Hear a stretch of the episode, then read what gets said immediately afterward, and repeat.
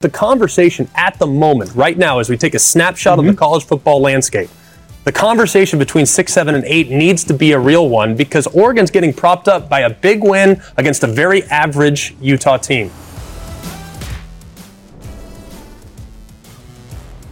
Welcome in. It's a Wednesday edition or Tuesday night edition of Always College Football. We appreciate you being here. It means a lot that you guys been coming from all over the country, all over the world to listen to our podcast and to talk some college football with us. We love the sport and we are always going to support what we think is in the best interest of the sport. And right now, I am very disappointed with the committee. Uh, it's not Oregon's fault. It's not Texas' fault. It's not Ohio State's fault. Nobody's bad. It's just the committee needs to give us some consistency, and I'll explain why here in just a minute. I'm Greg McElroy, and like I said already, if you could just take a minute to like, rate, and subscribe to the podcast, it'd mean a lot to us. We really, really appreciate the following that we've been able to build up here over the past year and change. We have a lot that we need to get to.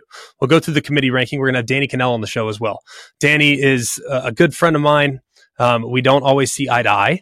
Uh, we seldom do, but he's he's a guy that I appreciate um, very much, and I'm very much looking forward to having him on the show tonight. Uh, he does a great job on the Cover Three podcast, which is one of my favorites to listen to, and and I also enjoy listening to him and Dusty Dvoracek uh, in the morning as well on Sirius XM channel 84. So we'll visit with Danny, and then we'll do what I love and what I hate, and of course break down the rankings. So let's get it kicked off with what we make of the College Football Playoff Committee rankings for Week Two.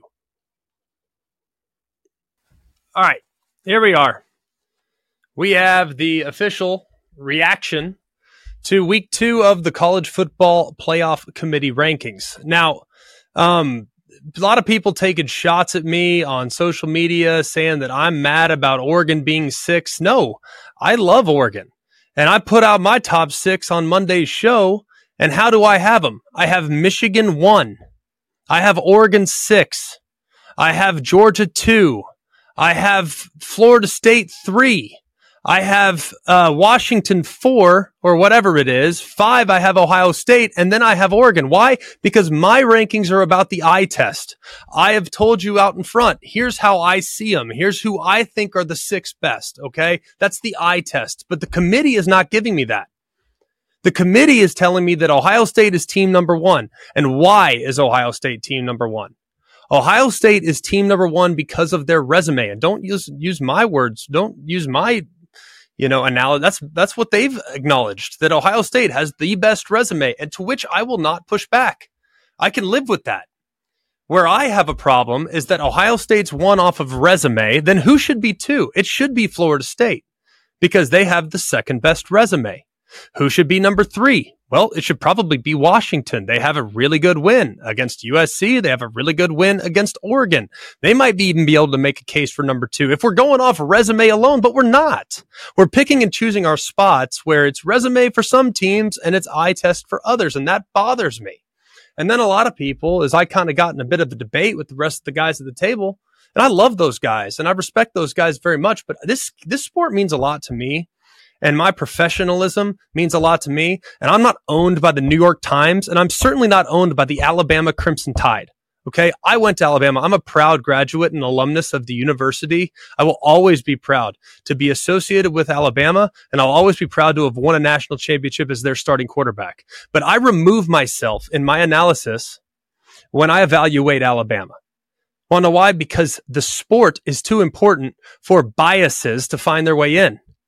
And anyone that's watched me in the past knows that I do not show bias whatsoever. I call it how I see it. And that's the way it's going to be tonight. That's the way it's going to be going forward. So for any professional journalist that works for the New York Times decides to, declare otherwise, then by all means, if I'm pandering or if I'm, you know, oh, I'm, I'm trying to plant the seed for Alabama to get in. No, here's how it should go. If Ohio State, and this is what the committee told me, this is not my rankings, it's the committee's rankings. If Ohio State is one, why? Resume. Perfect. I can live with that. Good with that.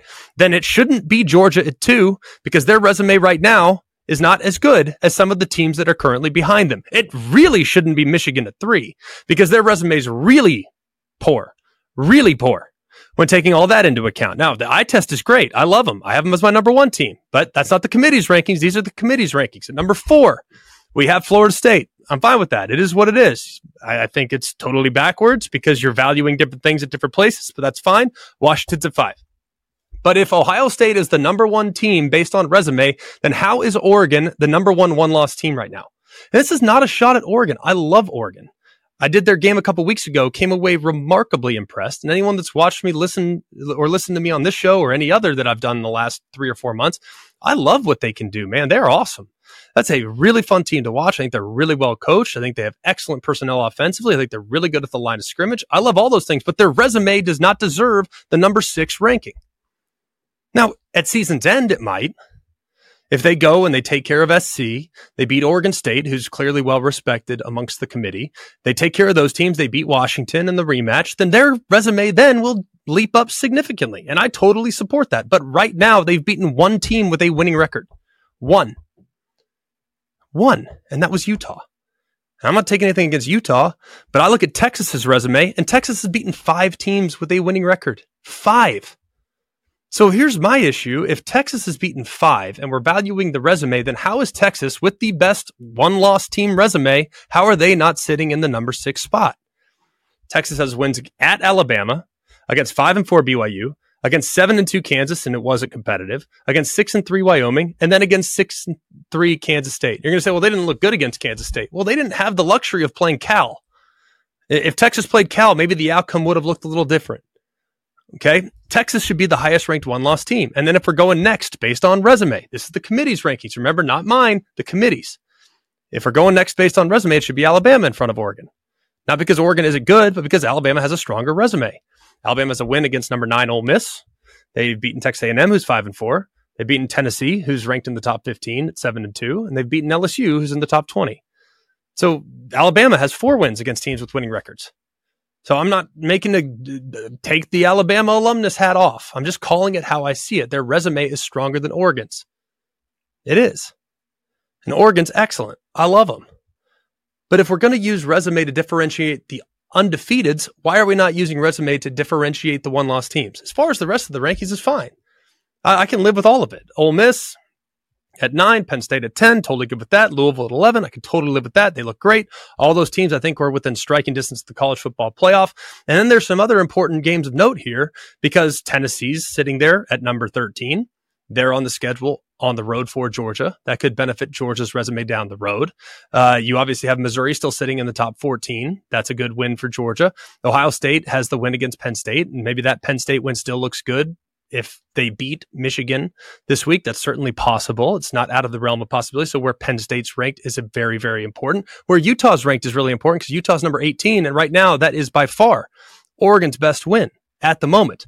Where Oregon State is currently is also very important. They're sitting at number 12. That's super important because that's who Oregon plays in the final week of the regular season. So a lot of other teams that are factoring in here. Notre Dame's of key importance here because they're at number 20, still in the top 20, down five spots in the rankings, but still in the top 20.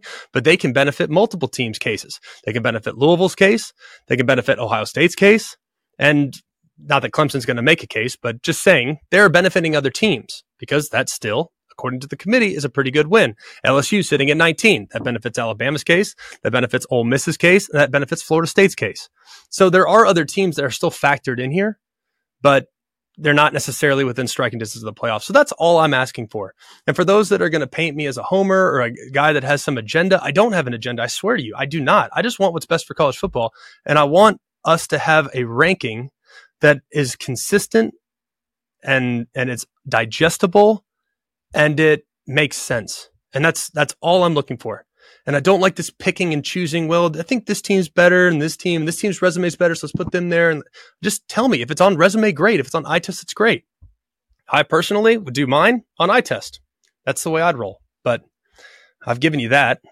And my eye test is pretty clear. I think Michigan's the best. I think Georgia's too, and so on and so forth. So that's my frustration with it. And a lot of people taking shots at my character. I don't care. Uh, I'm going to call it how I see it today. I'm going to call it the way I see it yesterday. I'm going to call it the way I see it moving forward. So looking forward to my visit with Danny Kanell because I have a feeling we'll have a few things to spar about.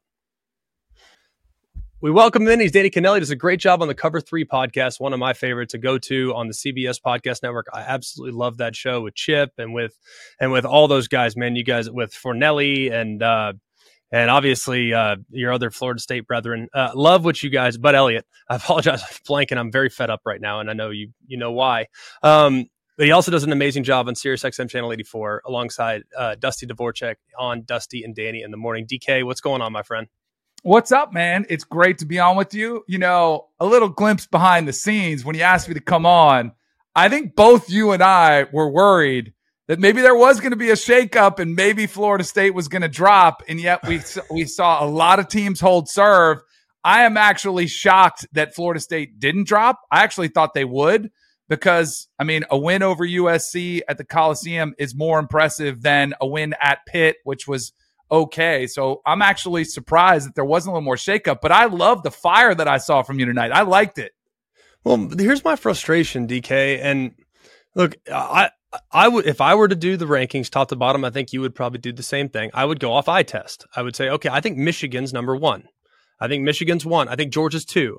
Uh, I think uh, you know Washington or Florida State kind of three A, three B, uh, and I think at five I'd, I'd, probably have Ohio State because I don't think they've really looked the part. Their resume is good, but I would go off eye test, and I actually would have Oregon at six as eye test. But that's how I do my rankings. But with the committee, they're telling me resume, resume, resume, resume, and then they use eye test for two and three, and they go back to resume for four and five, and then they do eye test for six, seven, and eight. And I, I don't understand how they can justify going back and forth as they see fit. So it was frustrating to me. I'm not going to lie. How'd you feel? Uh, so that is the beautiful sickness of the college football selection process, right? I mean, they have these four criteria. We even haven't got to the end of the season when they can throw in, oh, yeah, we can value conference championships. We can value head to head matchups. Like the more information we get, the more convoluted it becomes. I have for 10 years, because we're in the 10th year of this, I've been frustrated with the process, the way it plays out. So I totally agree with you. I, I wish they would pick one.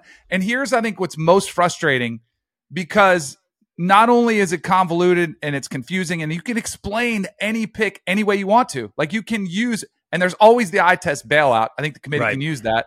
There's always a resume they could lean on. There's just different criteria they could use. But because of the turnover on the committee, you know, every two or three years we see new members. So we see new people in there with their voices resonating. It is almost impossible to get a bead on what they are looking for year to year. And it's incredibly frustrating for, I think, fans, for analysts that watch and are pretty consistent watching every single year saying, well, what are they looking for? And it's yeah. a moving, you know, the, the, the, the tar- target is always moving every single year. Yeah, and I, I get that because every year is a little different. So I understand that the that the goalposts have to move a little bit. I'm I'm sympathetic to that. I mean, we don't have five conferences represented in the top five by accident. You know, that's pretty interesting. And the goalpost might have to move based on conference championships won. Now, there's not we're not going to have you know uh, we're obviously not going to have five undefeated conference champions. That's that's not going to happen with the Big Twelve already bowing out there. But it's it's just it's just annoying to me that we kind of pick and choose and if we're gonna if we're gonna prop up one team in favor of another, I'm fine with that. But just keep that consistent throughout the rankings is is my only gripe. How do you feel at the moment uh, about Ohio State being at one? Let's start there.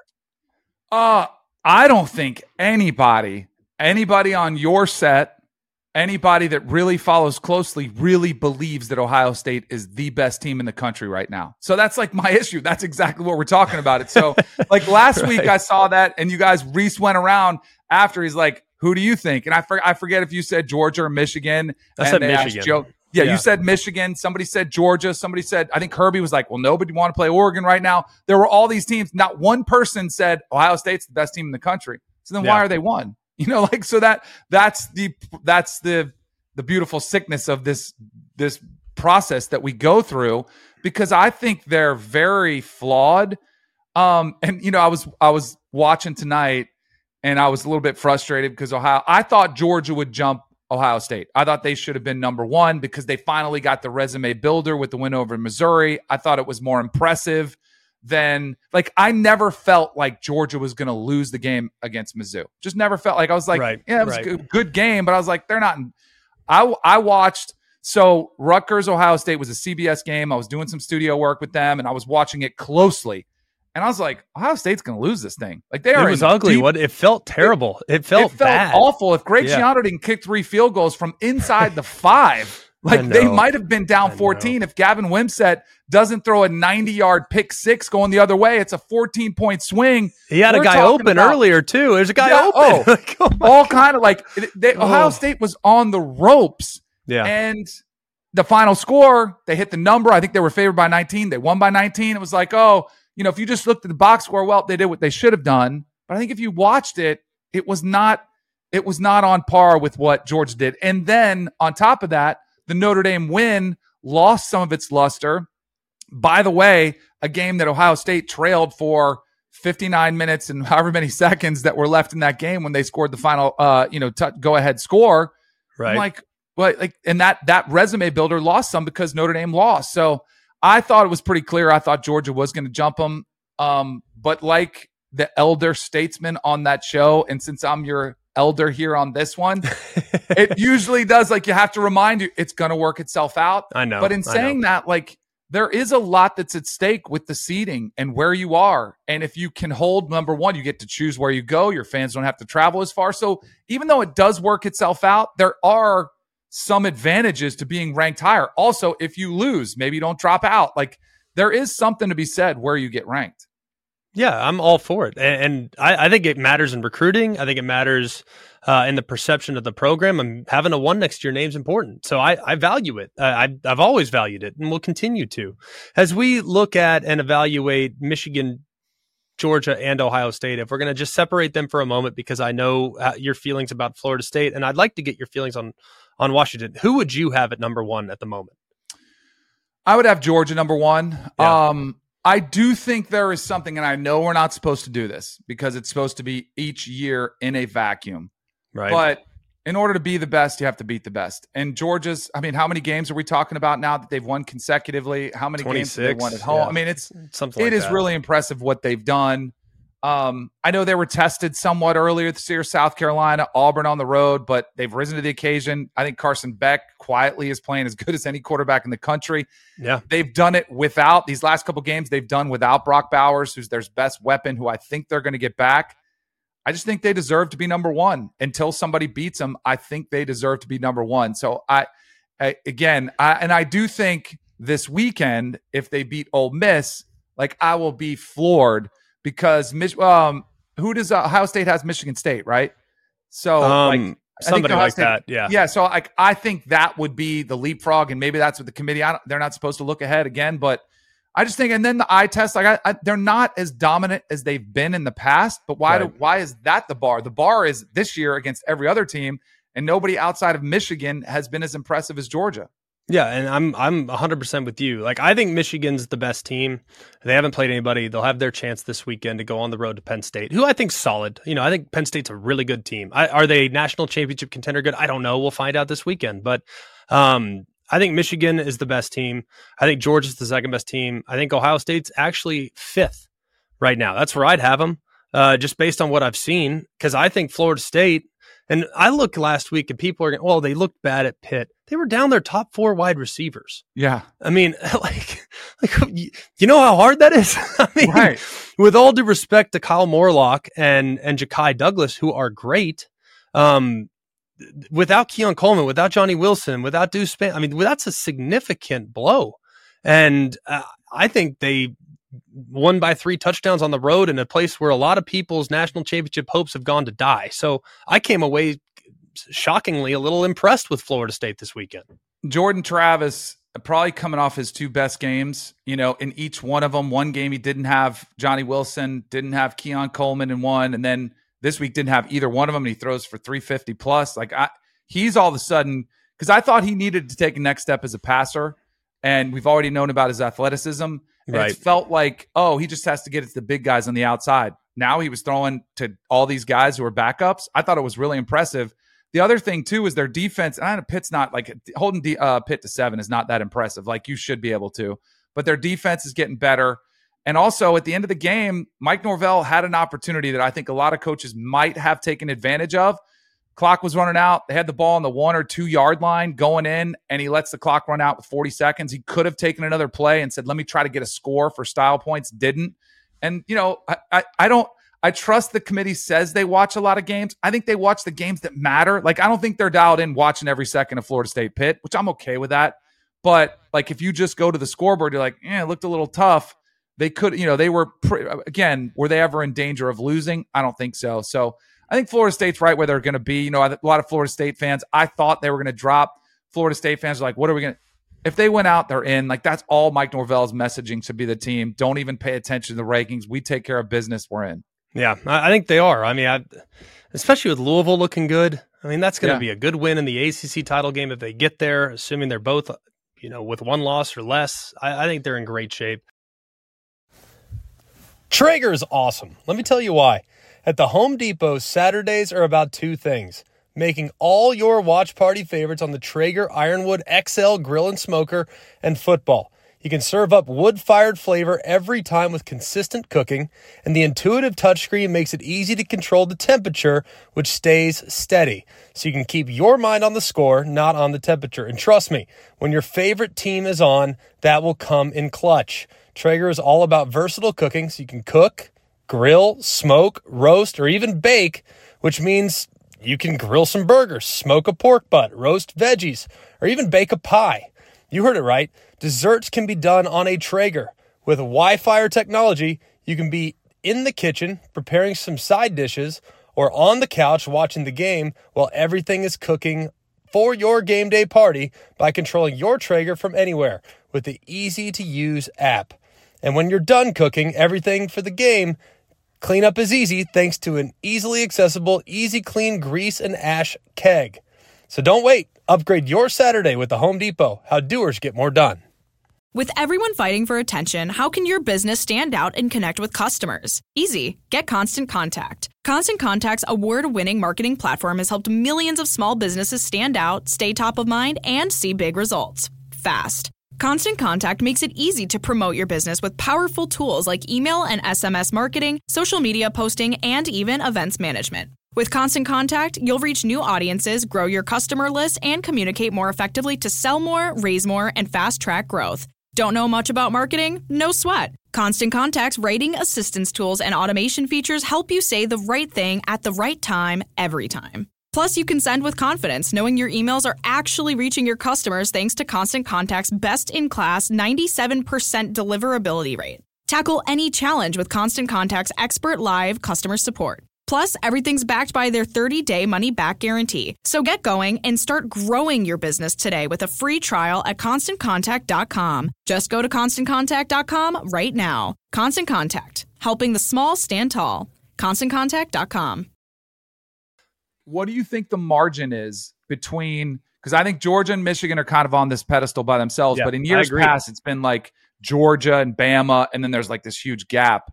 I think what's awesome about this season is that the gap between like one through eight, the margin is really slim between all of them. And I think this may be the most wide open season we've seen where you can go eight deep this late in the season and say, yeah, I could see any one of these teams not only making the playoff, but potentially winning.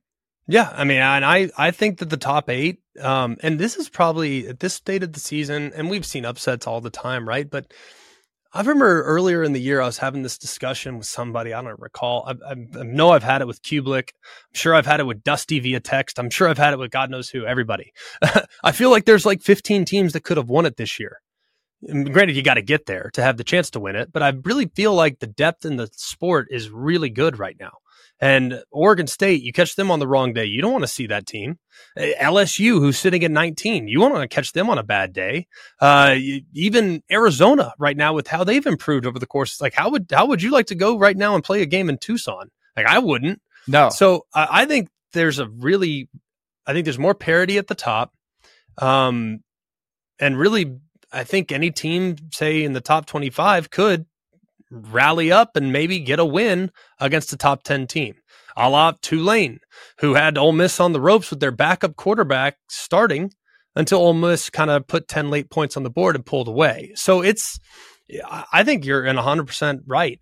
Top eight, very, very close. I could see it going in any direction. I don't really necessarily have any issues with any of the teams in the top eight. I think you could include nine, and I think Louisville's real. Uh, I know, I know a lot of people are hesitant to get on board because they lost a Pitt, and I get that. They're without Jawhar Jordan. Jamari Thrash got a little banged up in the game, did come back. Uh, they were without the, their top corner or one of their two top corners. They had two really good ones. They were down one, and that was just a a really funky game that was hard to kind of wrap my head around. So I, I can kind of get on board with Louisville, even having an outside chance of getting in the playoff if things fall according to, you know, some upsets happen down the stretch. Yeah, it's probably a long shot. You know, the the loss against Pitt, not only is it a loss to Pitt, but it was a loss by 17. That hurts. Like that's gonna hurt a resume. I think they would need a lot of help. But again, as much as we're sitting here and we're like, man, all these eight teams look really good, we could see them all lose. That's the beauty of this is that nobody looks invincible. Right. Uh, that they could run the table. So I think you could see multiple losses. Louisville would have the opportunity to have Virginia. Eh. Miami is still a brand, but they're not having a great year. Kentucky would be a really nice win against an SEC opponent. And I think they'd probably need in each one of those games to win impressively. And if they did and were able to beat Florida State, then yeah, I think they'd be a long shot, but I don't think it's impossible which yeah. is kind of wild considering Jeff Brohm in his first year there with the job he's done would be absolutely insane. You know, you mentioned Arizona. I think there are two teams, and this is what I'm really excited about in the 12 team playoff when we get there. right. You know, I mean, I know we're not there yet, and we still have to sit right. here and talk about four, but you mentioned Arizona and Oklahoma State, two teams that are totally different for a couple, like for different reasons. So Arizona started the season with Jayden de Laura. He gets hurt. They lose to Mississippi State. It's a bad loss. They make the switch to Noah Fifita, who's phenomenal, awesome. by the way, a freshman. They're like figuring it out. They're a team I don't think anybody wants to play. Then you've got Oklahoma State, who was rotating like a, a hockey line shift, playing three quarterbacks for the first few games of the season. It wasn't working. They weren't playing Ollie Gordon. All of a sudden, they stick with a quarterback in Alan Bowman. They get Ollie Gordon going. It kind of captures this momentum and confidence and I think there's a chance they could actually win the Big 12. I know it's a long shot. I know Texas most likely will be that team. They get Quinn Ewers back, but Texas has been very vulnerable without yeah. him. I mean, who knows if his shoulder injury, if he gets hit again, what could happen? I think like those are some teams that I think would be really intriguing in a 12 team that nobody would want to play because they'd be coming in with a lot of confidence and momentum. Yeah, I think that's 100% true. And I, I think when we get to the 12, and like I said, I don't like to entertain it too much right now, but I can't help it. It's going to be too awesome. Like I can't help it. Uh, and I don't feel like it waters down the regular season because if you look awful in the first month of the season, a la Oklahoma State, mm-hmm. well, the last two months just become really, really important. And you can flip that switch and then maybe get get to an opportunity where you can play yourself in to a to a spot like that. So I, I personally I, I, love very much. I love that we're moving in that direction. What do you think of Michigan Penn State this weekend? So I think this is fascinating. I, I haven't I don't know your exact thoughts on Michigan. I hate it for our sport. Like I just hate that there's going to be a blemish on this season for Michigan. Like either way, because I you're going think, down the. I tee you up on a game this weekend, and you're going on the signs the sign stealing. you're like, oh, well, you can't no, help yourself. I, no, no, but here's here's what no, here's what I do think. Like if they had this advantage, which I do think they did, how much of it were they able to use it? I don't know, but now they don't. Like they're not going to have it. So I think this game comes down to a couple things. Like if you're Penn State and you want to win this game, I think it has to be lower scoring. And I think they could contain Michigan's offense. Their defense, Manny Diaz has done a phenomenal job.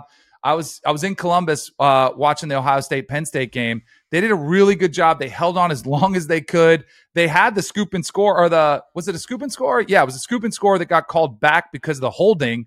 That right. could have totally changed the complexion of that game. If they and that was on the road. If they get one or two of those games, which JJ McCarthy's been really good, He's been really good with the football. You don't see that happening, but if they could, you know, make a play or two on the defensive side of the ball, Drew Allar bounced back really nicely from that one. The last two games, he's had seven touchdowns, one interception in kind of like the game against Indiana. He needed to step up and he made some night throws in that game. Then he comes up big with four touchdowns and a blowout against Maryland. He's at home. He's faced some adversity already. So he's kind of He's been in that cauldron now. I give Penn State a chance uh, to pull off the upset here. Not only like to keep it close, but I, I give them a chance. I haven't thought about whether I'm going to pick them yet, but I also wonder too. You know, speaking all the scandal and stuff, does that impact Michigan? Does it galvanize them? And it's us against the world, and they come out there with their fours up and their Harbaugh jersey, or is it a distraction because everybody's been asking about it. Everybody from their friends, their families telling them about it. Like, I don't know what you're going to get from Michigan. So I, I kind of think uh, Penn State has a chance. Uh, I think there's a chance they're going to have to play out of their mind offensively more so than anything else. Uh, I don't know if they can block them. You know, that's the, that's the question is that if they can't run the football, I think it'd be really tough, really Yeah. tough for them to be able to get a win. I do want to ask you about one more before we let you go. Uh, there is a game going on this weekend that I know you'll have close eyes on. Uh, I would imagine you have a story from Miami, Florida State at some point. Yeah. Oh, yeah. Did So- you ever beat? Did you ever beat Miami? I did. So my record in my four years, my four years was two and two as Hey, we'll both a take it. starter and a backup. but you know what's funny, and this is kind of how the rivalry worked. So my freshman year, Charlie Ward was a starter. We go down to Miami. It's the old Orange Bowl. And there was a hit that's like a legendary hit. Tamarick Vanover was a freshman, was coming across the middle, gets absolutely rocked. There was just like unbelievable hitting going on. And I remember I was 18. I went to a tiny high school. You know this, like there were 25 guys on our team. I was the biggest player. And I was like, oh my gosh, if I have to play in this game, I am screwed. Like it, I, I was so nervous because it was such a different level of play. So we ended up losing that game. Charlie beat him at home. Our um our my sophomore year, we won the national championship. Then my junior was my first year starting, and we played at the Orange Bowl. And I remember Mark Richt pulled me aside. He was my quarterback coach, and you know I I was feeling pretty good, right? Put up good Yeah. numbers, five games. Right. You know I was feeling pretty good, and I think he probably could sense that. And he's like, "Hey," he goes, "This game, it's like it's gonna be a little different." And I was like, ah, "I got this." And he's like, "No, no, no." No, he's like, he's like, this game, he's like, it's gonna be different. He's like, there's gonna be a lot of media, which there was. He's like, but it's gonna be quicker, it's gonna be faster. You gotta be on top of your game. And I was like, I got this. So I go down there, and the first drive, we are driving like just clockwork. Like we hit a little screen pass, we gash them with a couple runs, maybe hit like a nice hook over the middle. We're gashing them, get down the red zone. And I, I remember thinking, this ain't so bad. We got this This is try nothing. to squeeze like a try to squeeze a skinny post like in the red zone between and gets picked off and i'm telling you it was a crash from then on like i threw Oh, three no. picks warren sapp sacked me like four he was in my ear the entire night Oh. uh, ray lewis i mean the whole like it was an insane the amount of talent they had but they i got benched i got booed i got home i had messages on my voicemail saying you, you should take your scholarship away so we lost that game we got our revenge my senior year, but I always appreciated the Miami game. It's more of a respected. I don't know how it was with your rivalries. I think Florida State, Miami, like you hate them the same, you want to beat them, but Miami had done it. Like they were a team that had already won multiple national championships, and there was a healthy respect. With Yeah. the Gators, it was more hate. Like they felt more like they were cocky for no reason, and so it bothered us. But the Miami one, there was always a tremendous a level of respect. And Florida State, I know they're a two touchdown favorite. I think it's gonna be a good game. Uh, you know, we'll see if Tyler Van Dyke can uh, fix his issues turning the ball over. But uh, Florida State, I think, should be fine if they just keep doing what they're doing. I'm very curious to see what the status of Wilson and Coleman is because if they're out, it that concerns me. But Yeah. I'm hoping they'll be back. Well, as it should. I mean, Miami's down a couple corners, potentially missed left last week's game. So if those guys, they're vulnerable in the back end, I think. So having those receivers would be massive. Let me get a prediction: Florida State sixty-five, Miami three. Is, is that what you're going with? I, I, I mean, what no, are we going? I'll go. I'll go. You know, last year it was 45 7, I think. They absolutely worked them down there in Miami. I'll say 34 17. Like it.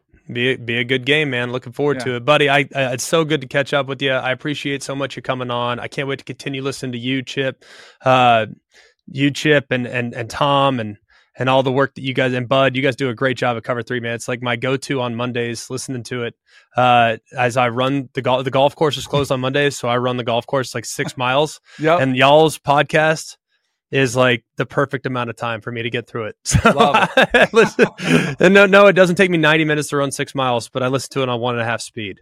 Uh, and. I like the quarterback stock watch too that you're doing. yeah, yeah. The day You're trader doing Danny. pretty good with that. Like Day you are, I know you have some day trading backgrounds. So Yes, I do. That was the genesis of it. and my wife the other day said, I hate this idea because she remembers how bad a disaster that was. She doesn't want any memories of that.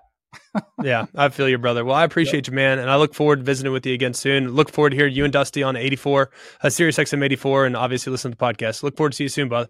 Keep bringing the heat on that selection show. Don't let them off the hook. Don't let the committee off the hook. Get some continuity on there. I'll try, man. I appreciate you. Mmm. You smell that?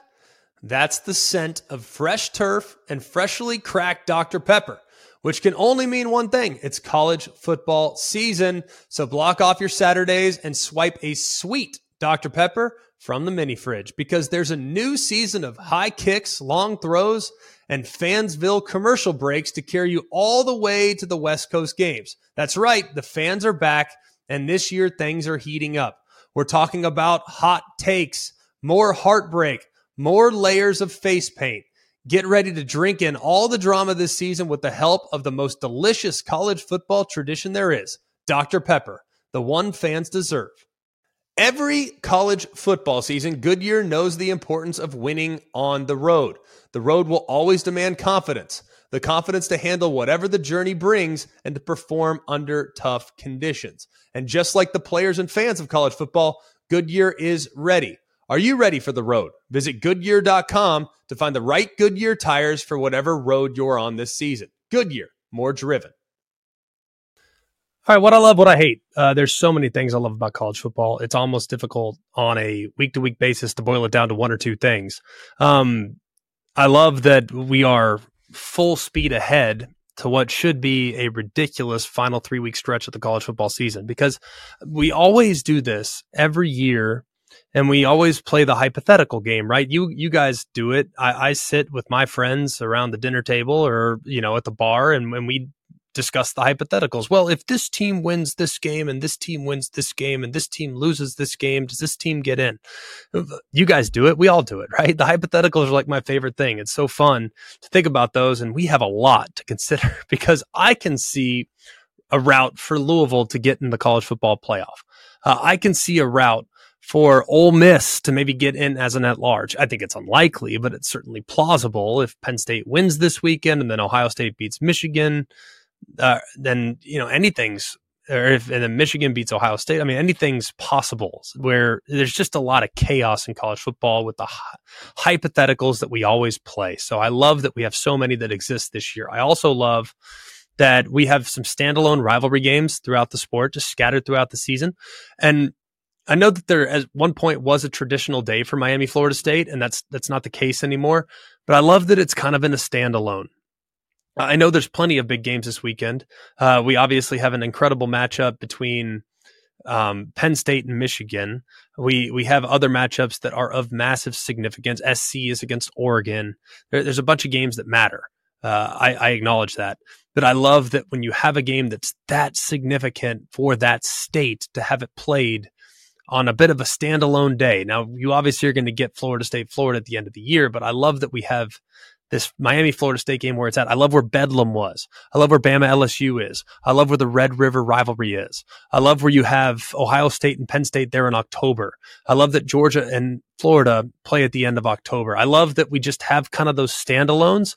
Rivalry weekend is going to be a remarkable celebration either way. We know that. But I love that we kind of have those few rivalry games scattered throughout the regular season that are also of significance.